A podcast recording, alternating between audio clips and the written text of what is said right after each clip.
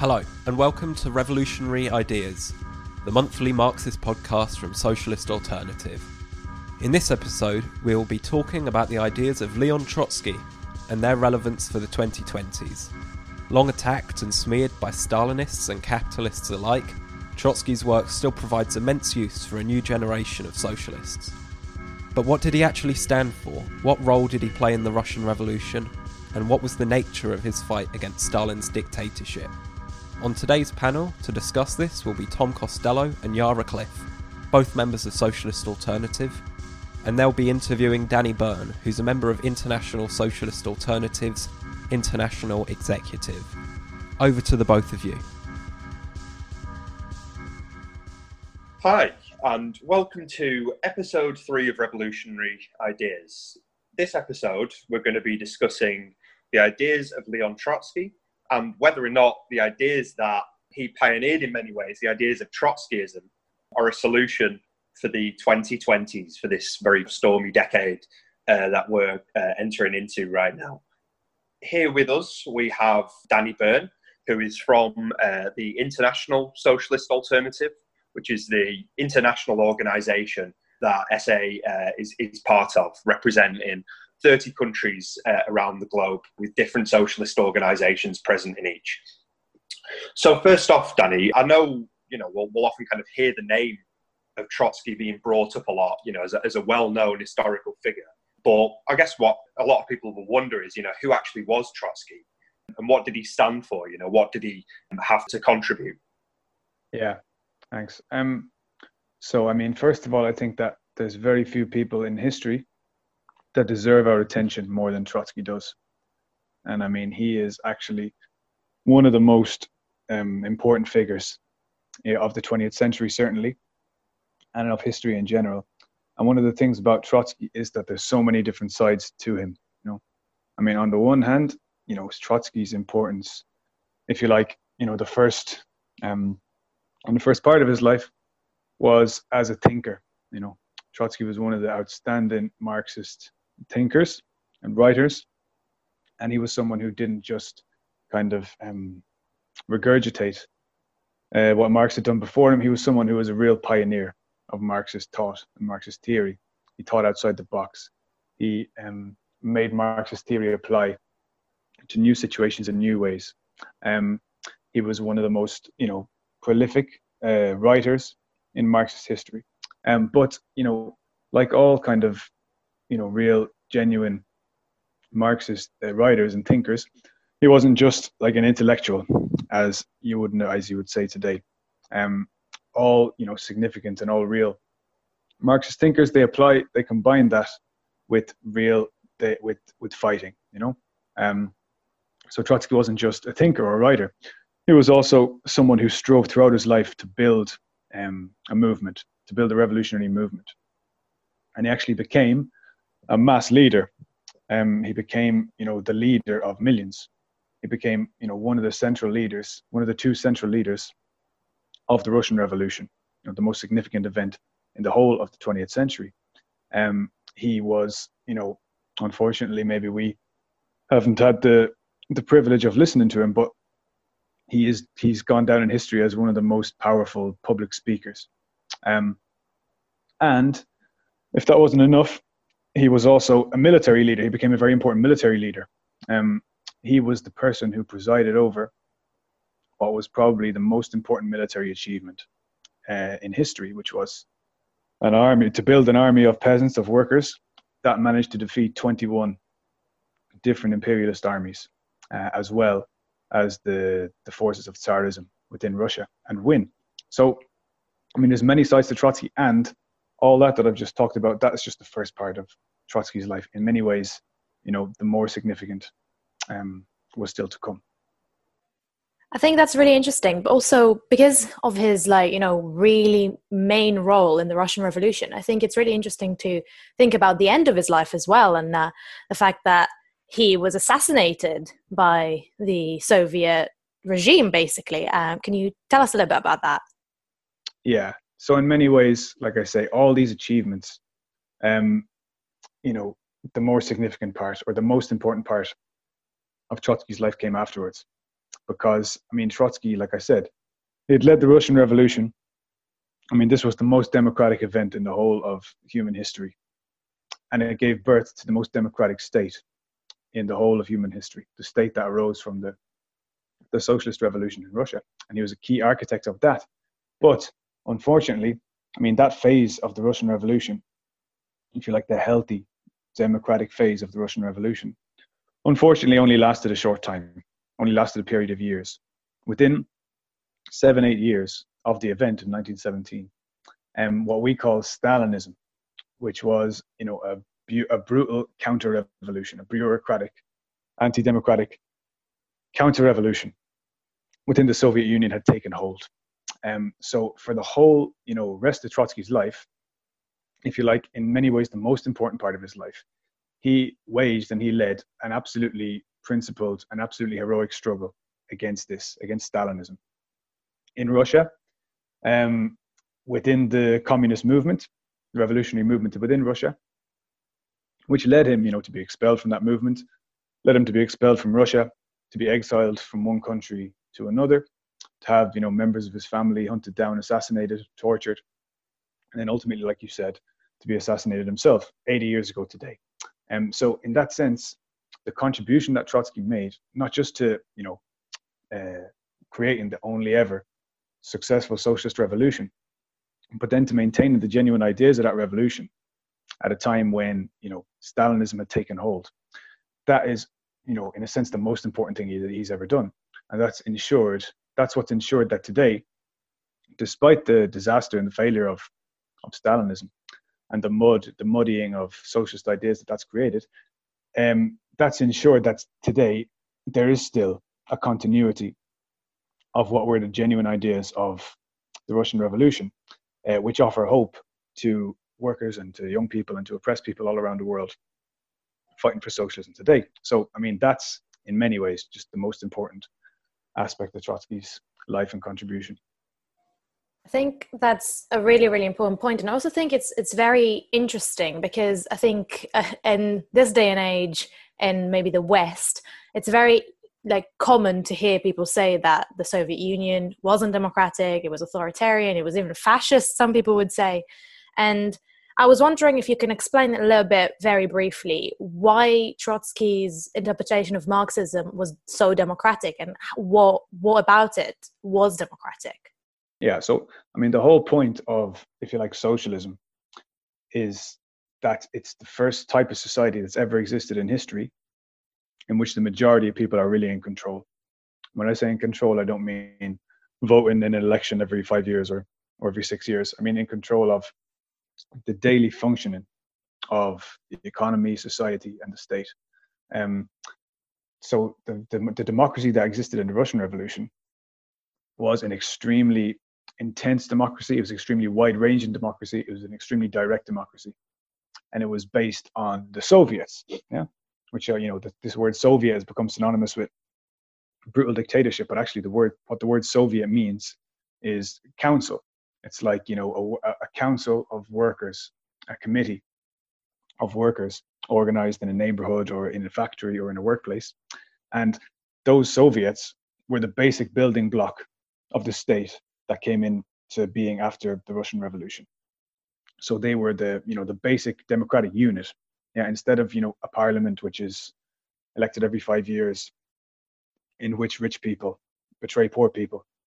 Um, the Soviet was an organ through which every worker, you know, every housewife, as they were at the time, every you know young person, oppressed person, could have a direct and regular involvement in the affairs of in the in the affairs of the state. So that you know, there's never been anything more democratic than that. Yeah, I think um, those are some really good points that have uh, come out in the discussion so far. Another thing that I noticed about all of this as well is how Trotsky is very well known for you know his opposition to Stalinism. He's very well known for being the one who had the uh, you know the, the assassination with uh, the ice pick or the ice axe uh, in Mexico in, in the early 40s. And I think like one thing that strikes me about it is how a lot of people who will you know reject Stalinism will think, oh well, Stalinism is just kind of something inevitable. You know, Marxism leads to Stalinism, the Russian Revolution was always going to lead to Stalinism.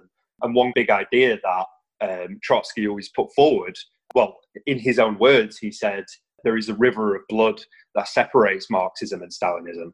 They're, they're not something that flow downstream, and it's actually sort of incumbent on us uh, as Marxists to continue to defend Marxist ideas and, and to point out how Stalinism doesn't represent those ideas. I think that's a really key contribution he made as well. But I mean, I think he also had many kind of new and interesting ways of framing these kinds of ideas. For example, a term that he began to use in the late 30s, the term transitional demands. I'm wondering, Danny, if you could maybe go into that a bit and explain what he meant when he was using that term, when he was talking about transitional demands.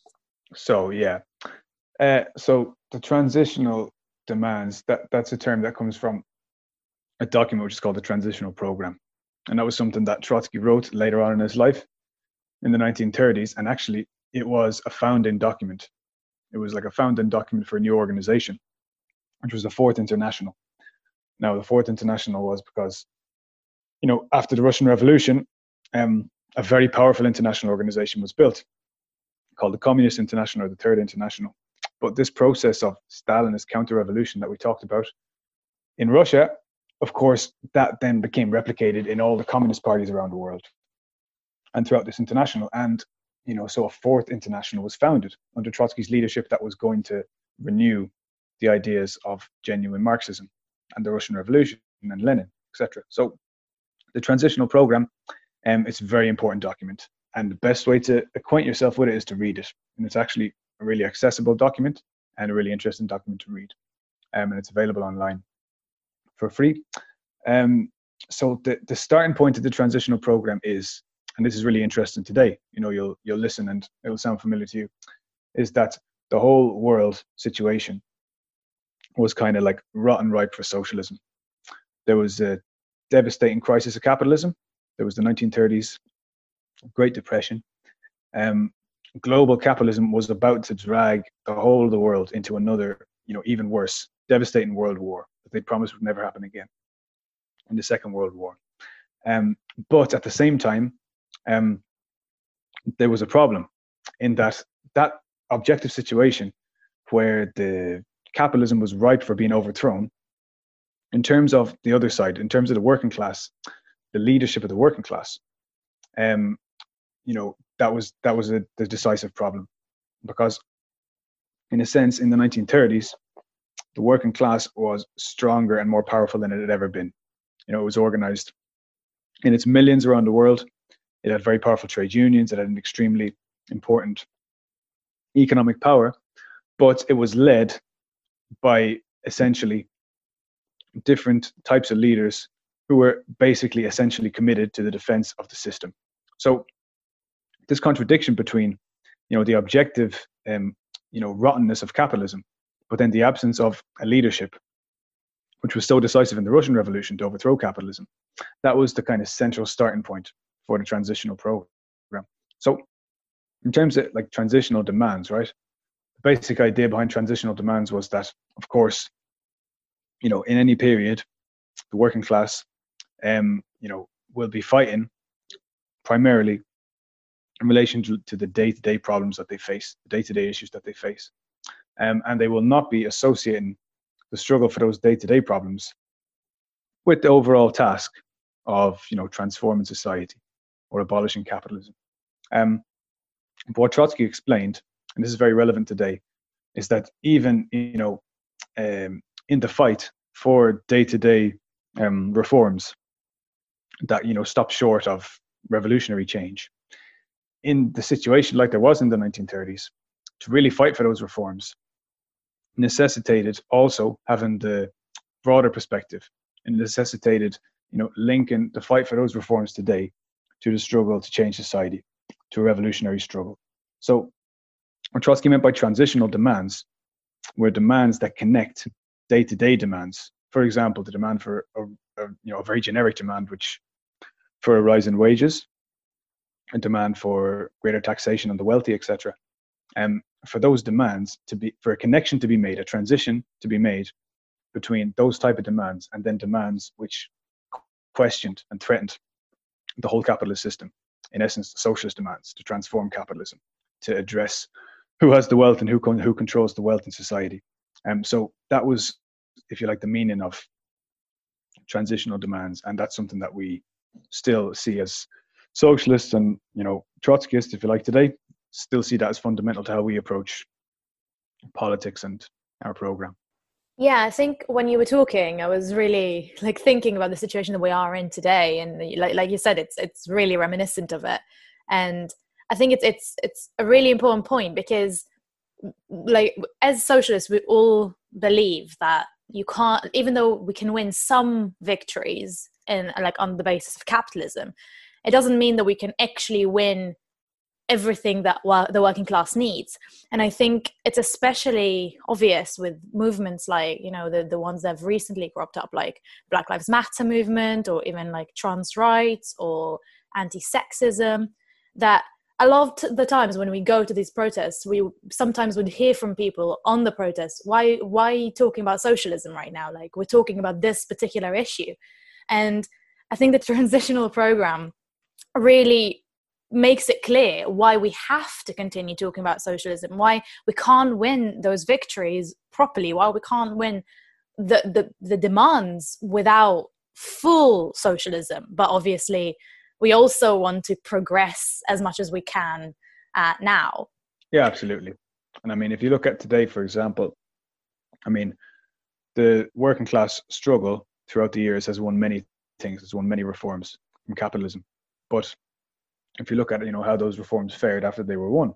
You know so for example in britain we got today the nhs which is maybe you know the most significant reform that was ever won under capitalism in any country. And um, you know universal and what was very high quality um, public healthcare. But ever since it was won you know because it wasn't consolidated by a broader change in society along the lines of the nhs socialist change the nhs has like been this island of you know which gives an example of some elements of socialism which the capitalists have just attacked. You know they've consistently attacked. They've they've you know they've um, undermined weakened at every stage. Um so it also shows the limitations of of reforms.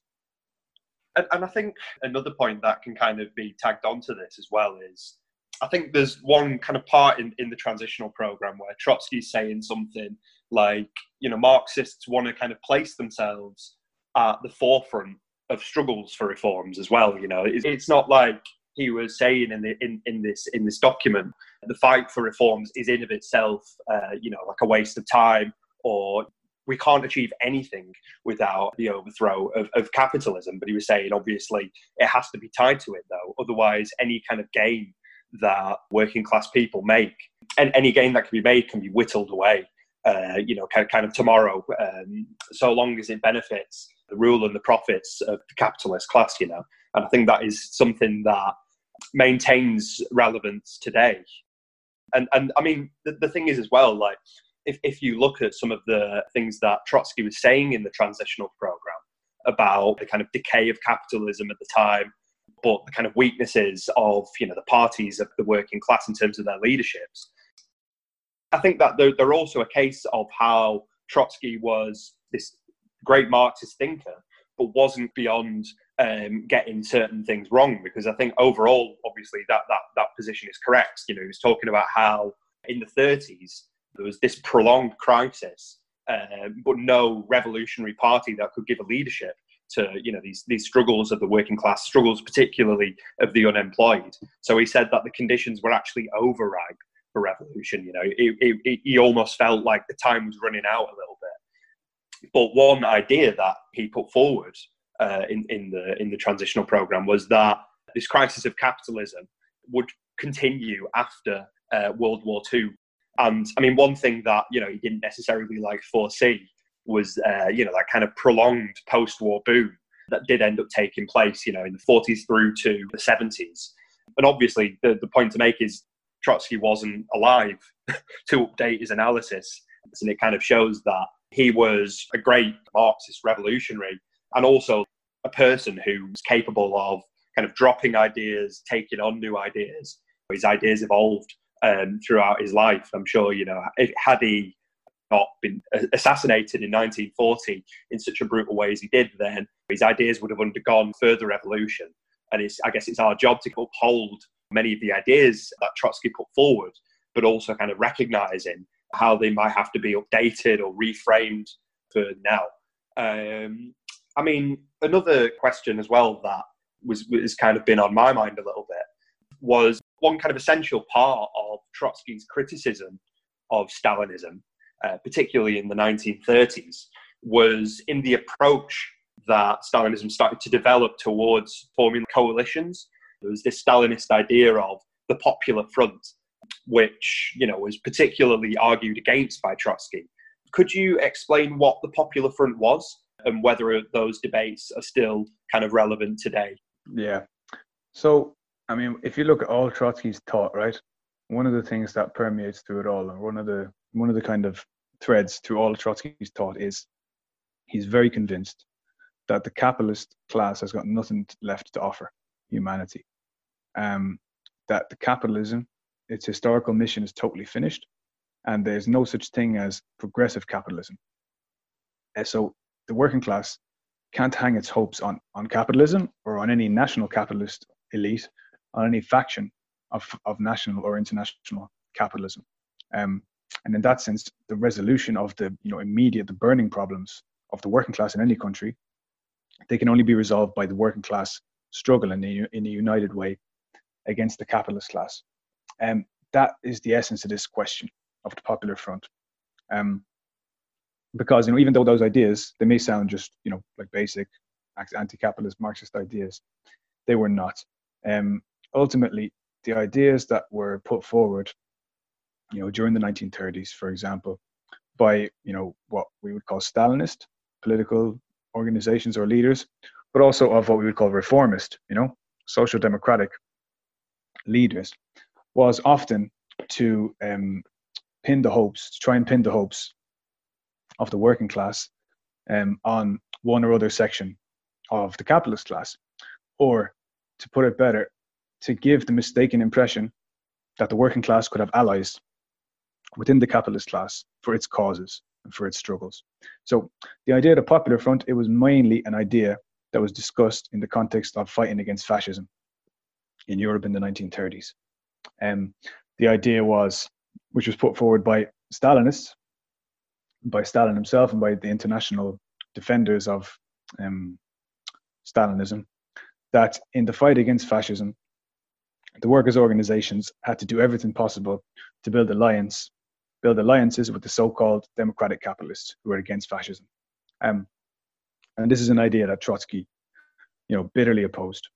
Um, and ultimately, it's actually an idea that paved the way for the victory of fascism and the defeat of the working class because Trotsky understood what fascism was. I mean, fascism wasn't a question of a group of bad capitalists against a group of good capitalists. Fascism was actually an ideology and a system of government that the whole of the capitalist class embraced in the countries where it came to power and internationally. I mean, if you look at all the examples, Germany, um, but also Italy, Spain, etc., fascism came to power after revolutions, after working class revolutions which ultimately failed because of the absence of a revolutionary leadership that Trotsky has explained, also in the also in the um, in the transitional program, which we talked about. Um, so Trotsky understood that um, there was no way that you know an alliance could be built with capitalists to fight against fascism, um, because fascism represented the response, you know, the last ditch response of the capitalist class to prevent working class revolution to prevent socialism in um, in the West. So Trotsky, against the idea of a popular front, um, which, like I said, means an alliance between workers and capitalists, he put forward the idea of the united front, which meant a, a united front, a united struggle of all those who really had a stake in the fight against fascism, which meant the workers, the youth, and the and oppressed peoples. So that meant that workers' organizations of all different types, you know, social democratic types, even Stalinist organizations, as well as real revolutionary Marxist organizations, trade unions, social movements, etc., youth movements, that they should all unite. Um, but that the only effective alternative to, to fascism, which was capitalism fascism was capitalism in decay. It was it was a particular form of capitalism. The only way to effectively oppose it was to link it to a struggle against capitalism in general, and for the success of these revolutionary movements, which fascism had arose to defeat. So that necessitated, you know, class independence, if you like, yeah, the independence of the working class. So the whole point of Popular Front uh, or Trotsky's idea, the United Front, is basically the idea of, you know, are there capital, are there good capitalists and bad capitalists? Yeah. Um, Trotsky says no, and we agree with him. So I want to ask you about that because I think it's really interesting because there's always this idea that you know Trotskyists don't work with anyone other than their own faction, um, but I think that's like and, and its basis opposing the ideas of Trotskyism. We just work with the people who are actually there for our interest as well.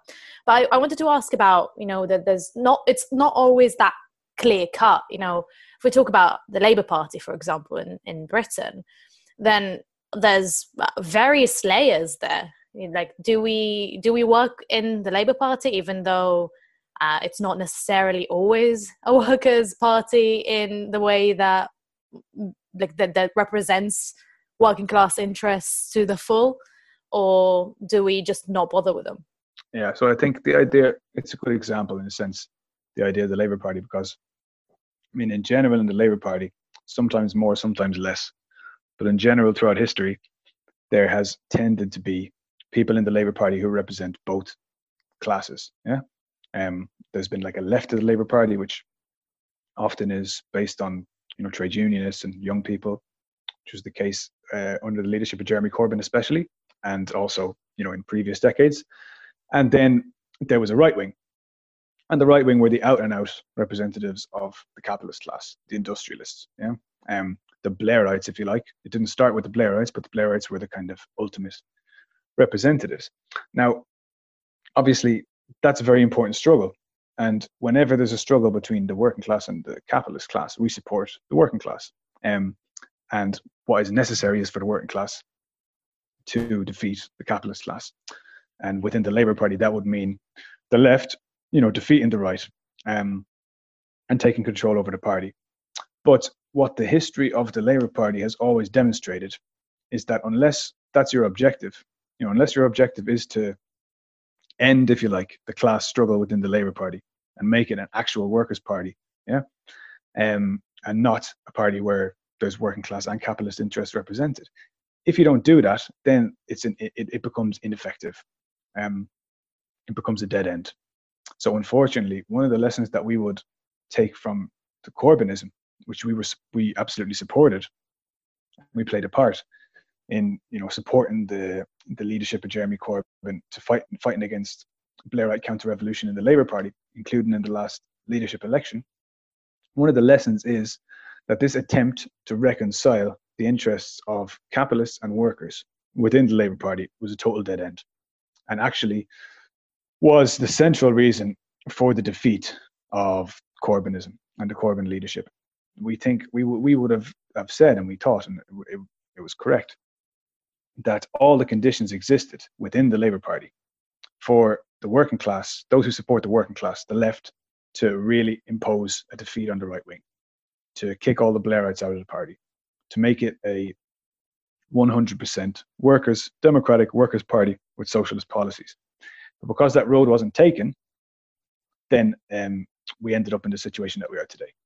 One idea that um, I also got from these points from both Danny and Yara as well were very kind of similar to what I was thinking in terms of how at root the ideas about you know the popular front the ideas of you know the united front how they differ from one another they do have this relevance for uh, the present day because fundamentally they are about the question of should the working class organize independently or is it uh, you know permissible from a Marxist standpoint to form these coalitions with one kind of particular section of the ruling class. And, you know, we would say in Socialist Alternative that it's not permissible, not because it's some sort of kind of moral idea, but because, you know, the question is, what is going to advance uh, our, our kind of movements? You know, what is going to be able to ensure that our movements won't have any kind of like ruling class forces blocking their kind of advance? And I mean, one obvious key point is yes, the Labour Party, um, in, ter- in terms of the fact that you know we were very consistently raising these ideas, as Danny pointed out, that, that there can be no kind of peaceful coexistence between you know Corbynism and the Blairites because of this key point that you know they represent these diametrically opposed class forces, and also I think I think it does have this relevance to what's happening in the US as well, where uh, there's a certain kind of argument you know that that exists on in certain kind of layers and corners of the US left that that we have to vote for Joe Biden, you know, as an alternative to Donald Trump because he represents this kind of lesser evil and I think I think the, the, the problem with that is that it's masking the reality that in the US, you know, you don't have um, a mass workers' party. You know, you have two parties of big business. So the task is, you know, building, you know, socialist forces uh, independent of those two, you know, kind of capitalist camps. And obviously, you know, the Sanders movement did provide, you know, a certain uh, opportunity to do that. And obviously, our, our, comrades over in the US had a very, very clear uh, orientation towards uh, the Sanders movement. But unfortunately, you know, Sanders kind of caved into that logic again of lesser evilism as well. So the, uh, I, I, guess the, the key thing is to kind of learn the lessons from that and learn the lessons about, you know, the need for the working class uh, to organise independently. One other key idea that Trotsky put forward was in this theory of, uh, of the permanent revolution as well. Uh, that's often kind of uh, cited as the kind of pioneering theory that Trotsky put forward but you know there is also a lot of uh, misunderstandings about what those ideas mean particularly you know stalinism has had the effect of very much kind of you know trying to distort the theory of permanent revolution turn it into something that it genuinely wasn't to create kind of like a straw man version of the theory uh, in order to you know allow themselves to try and knock it down I'm wondering if you could go into uh, the permanent revolution a little bit, Danny, to kind of clear up what uh, he actually meant by that term. Yeah, this actually follows on well from the popular front question because it comes down to the same question fundamentally of what progressive role can capitalism play as a system. Um, now, the permanent revolution was something that Trotsky developed at the start, the very start of the 20th century, and actually it was a very marginal idea for a long time, in the sense that Trotsky put it forward, and it wasn't accepted. It wasn't widely accepted for a long time even Lenin, you know, who was you know Trotsky, the main co-leader with Trotsky of the Russian Revolution, for a long time was not convinced by Trotsky's idea of the permanent revolution. Um, but I mean, it was one of the most um, incredible things to see how this idea, this kind of outlier of an idea that Trotsky put forward, was actually confirmed so dramatically in the Russian Revolution. Um, basically, what the permanent revolution was about is um, what role can capitalism play in the development of nations? Um, so, Marx and Engels explained that capitalism uh, lays the foundations for socialism. And that's absolutely correct. It's capitalism that creates the working class. It's capitalism that creates the industrial, the international economy, which only socialism and only the working class can effectively manage for the benefit of all. Um, so, in that sense, the development of world capitalism was a necessary prerequisite to development of socialism, and that's absolutely, you know, a fundamental and correct idea of Marxism. However, the question is then how that idea is interpreted on a national level, because obviously, as capitalism developed, it developed unevenly across the world in different countries. Some countries developed, you know, um, very advanced capitalist societies um, with heavily industrialized societies where capitalist parliamentary democracy existed and became consolidated, etc. So, for example, England, Britain, Germany, and so on. But then the rest of the world, a big part of the world, did not develop along those lines. Yeah, parts of the world which were maybe colonial parts of the world, the global south, etc. They had a much slower rate of development. They didn't all develop in an advanced capitalist way. So, for a while, um, at the end of the 19th century and the beginning of the 20th century, if you like, the dominant kind of orthodox idea among Marxists was that in those backward countries, if you like, yeah, by backward I mean the less developed capitalist countries, for those backward countries, what you needed before socialism could be developed was you needed ne- another phase of development, of capitalist development.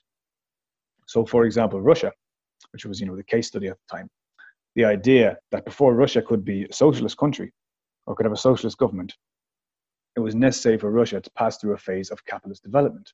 Um, so, yeah, where a dem- democratic regime was established, where the forces of production, the methods and means of production, were modernized, and then only after a period of that type could socialism be contemplated.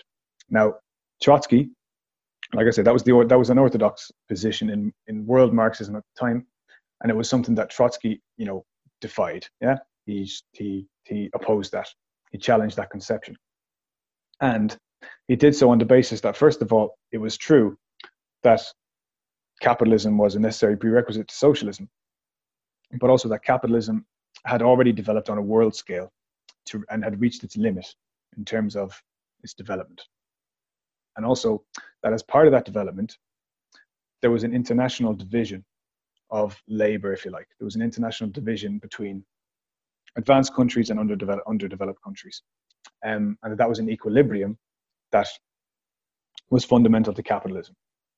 Um, so, for example, this meant that the capitalist elite, you know, the local capitalists, the local oligarchs in, you know, more backward countries, less developed countries, they were inherently incapable of carrying out in their countries the capitalist revolution in the same way that had been done in the advanced capitalist countries.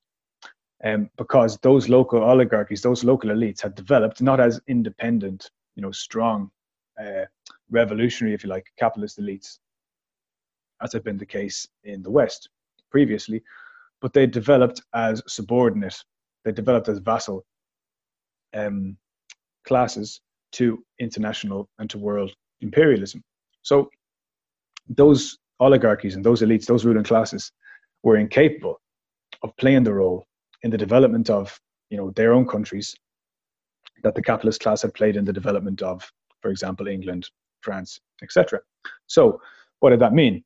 So Trotsky said that that meant that in those backward countries, um, it would be necessary for the working class uh, to lead a struggle in which those countries would, if you like, skip a stage of development.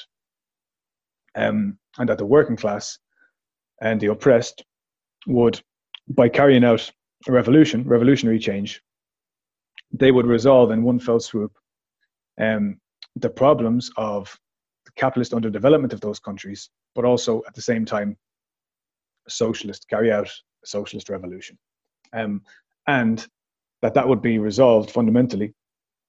The backwardness of those countries would be resolved fundamentally by the spread of revolution internationally. So, in the case of Russia, the working class could take power in backward Russia, but in order to consolidate and establish socialism, it was necessary for Russia to be joined up with the advanced capitalist countries, so especially Germany, France, Britain, etc. So that was the essence of the the essence of the the idea of the permanent revolution, and it was actually a very important idea because whether you agreed with it or not was fundamental to what you thought were the tasks of the revolutionaries in Russia. I mean, was the task of the revolutionaries in Russia to assist the Russian capitalists in modernizing Russia, or was it to organize the working class to overthrow Russian capitalism? very important difference. Um, and then you saw in the Russian Revolution um, the idea of the permanent revolution be completely borne out. Yeah, and I think I think it's it's it's really relevant to today as well because obviously in the 1930s and 1910s and early 19 early 20th century generally that there was a level of globalization but i think the the the ability to see how global the world was but also how global it's going to become because now we live in a world that's basically almost completely global. And the working class is global but also the ruling class is global. You know we see migration of wealth constant like constant migration of wealth. We see um, corporations and capitalists move from country to from one country to another. And we also see those satellite states that you talked about on a, a much bigger scale because maybe they're no longer under the direct rule of um, european empires.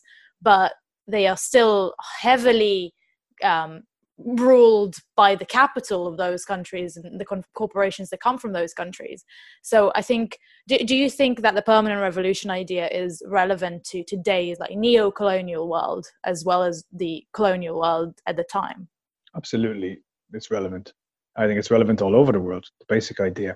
I mean, if you look at how many countries around the world have still not achieved, you know, the basics of quote unquote capitalist modernity or normality um, or democracy.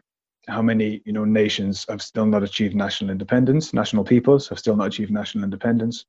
How many countries have still not achieved even the limited capitalist democracy? And how many you know instances have there been of the the failure of the national capitalist elites in countries like to achieve these things to to accomplish these tasks to achieve these rights um, for their people. So I think that the, the necessity of achieving those things via the socialist transformation of society has never been has never been clearer. Um, but also, I think in the in the even in the advanced, you know, the capitalist countries, even in the West, I mean, we've seen movements. Well, we've seen the Black Lives Matter movement, the feminist movement, movements that are actually directed at feudal, you know, or even like pre-capitalist remnants that linger on you know even in the most advanced capitalist countries in the world you know the biggest capitalist country in the world the united states the most modern country in the world. Still relics of slavery and feudalism which capitalism has shown it's not capable of stamping out. So those things can only be stamped out on the basis of um, on the basis of socialist revolution. Another point as well uh, about this is that when for example, I first heard the term permanent revolution. I wasn't, you know, considering myself a Trotskyist at this point. Uh, you know, I just, I just had, you know, kind of like an interest in these ideas. People were kind of telling me that the theory was that Trotsky thought that the revolution would have to be permanent and that it would have to spread uh, around the world, that it ha- would have to be, you know, an international socialist transformation. And, you know, it was a theory put forward uh, in contrast to the Stalinist theory of, uh, of, socialism in one country. And of course, you know, he did argue those things, and he did put those, uh, you know, he did, he did put those ideas forward, and he argued against socialism in one country, definitely. But I think like what you've got into very well there, Danny, is for one that you know this was a theory that predated all those ideas, and it was kind of an unorthodox idea it was arguing something on top of that point about the need for you know global revolution.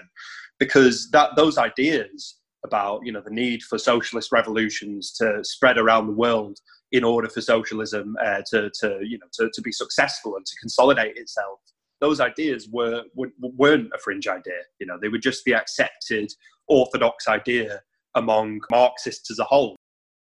E- even stalin himself who came out and tried to revise that idea, tried to you know wipe that idea out. It was a reflection of his you know rejection of uh, you know workers' rule over society more than anything.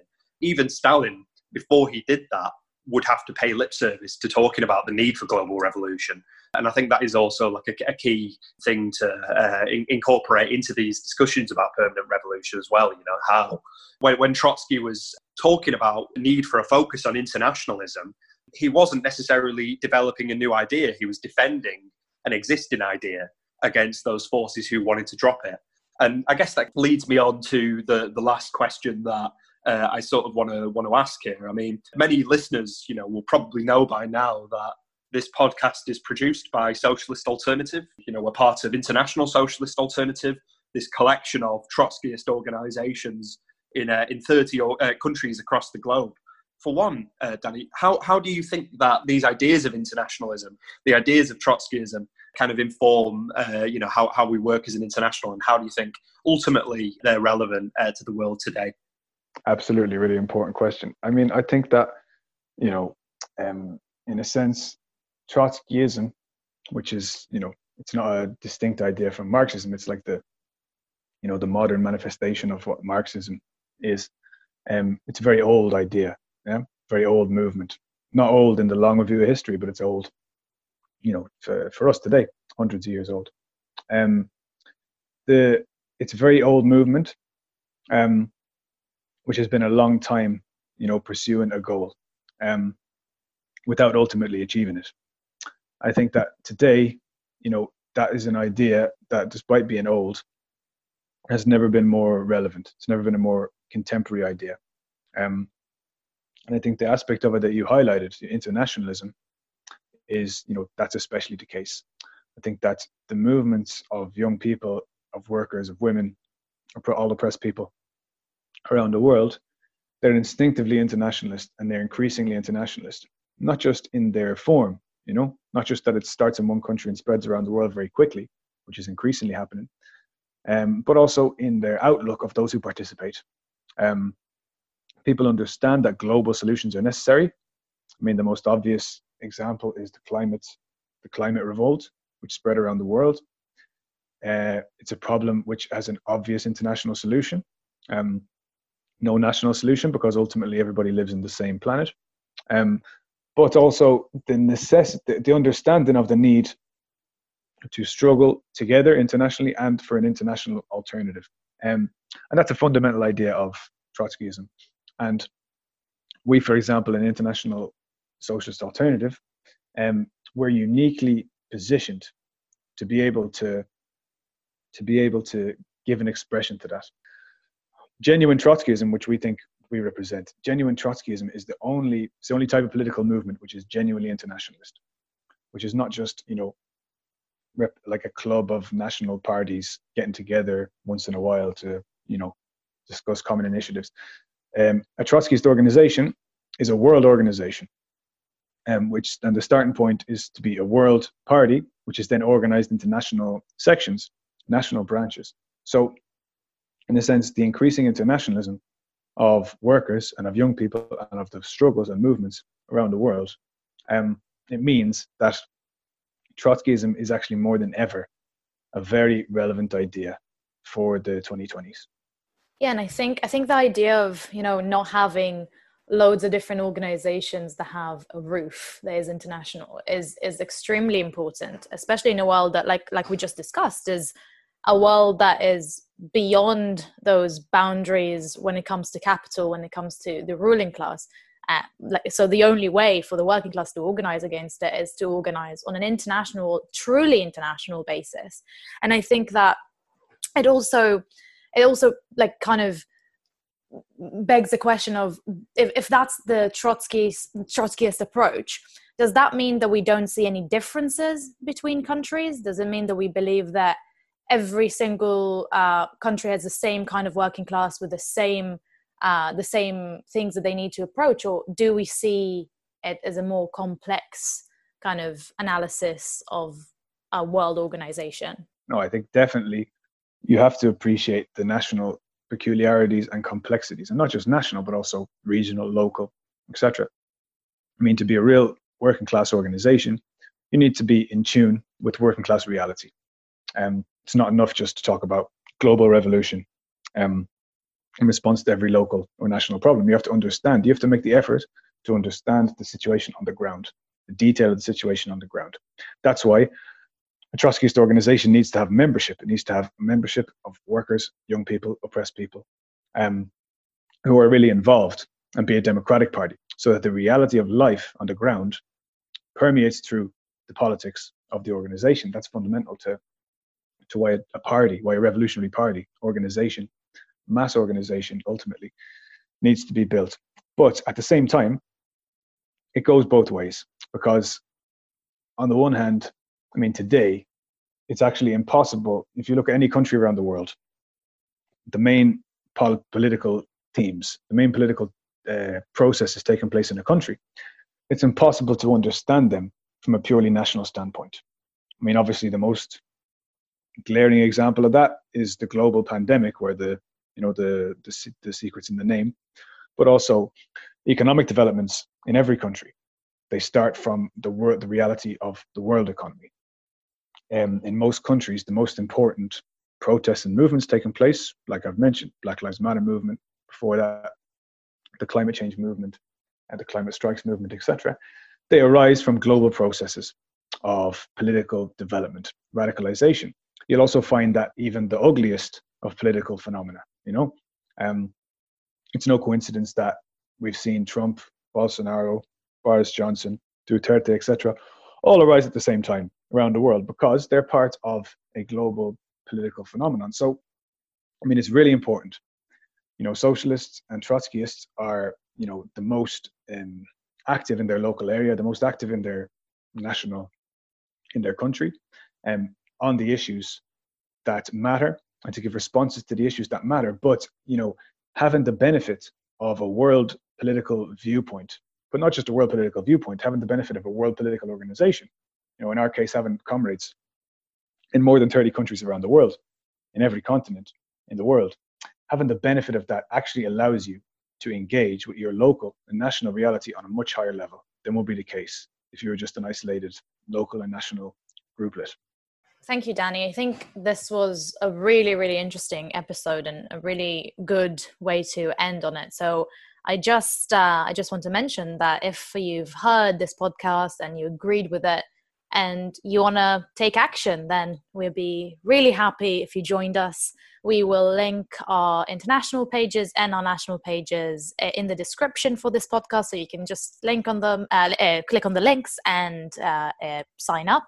I'll also want to mention, because we were talking about internationalism, that uh, our international organization, uh, the International Socialist Alternative, have a weekly rally on Facebook and YouTube live on Sundays that you should be uh, that should be really interesting for everyone to watch uh, about kind of like current affairs in different countries around the world with this internationalist perspective, with this Trotskyist analysis that can be really useful, especially in the period that we live in today.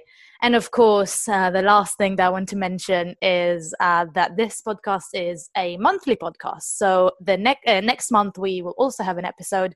So just uh, subscribe to this podcast, uh, subscribe to our channels, so you'll get notified when our next podcast is live. And thank you, Danny, and thank you, Tom. It's been great talking to you.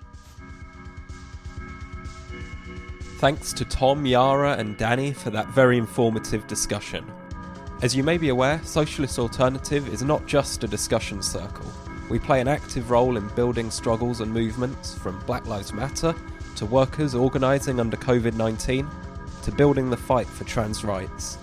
If you liked what you heard in this episode and are interested in hearing more of what we have to say, please don't hesitate to go to our social media pages. The links will be in the description and our website, which is www.socialistalternative.net. Make sure to like this podcast, to subscribe to our channel, and share the podcast with your friends and workmates. We hope to see you next time. Thanks.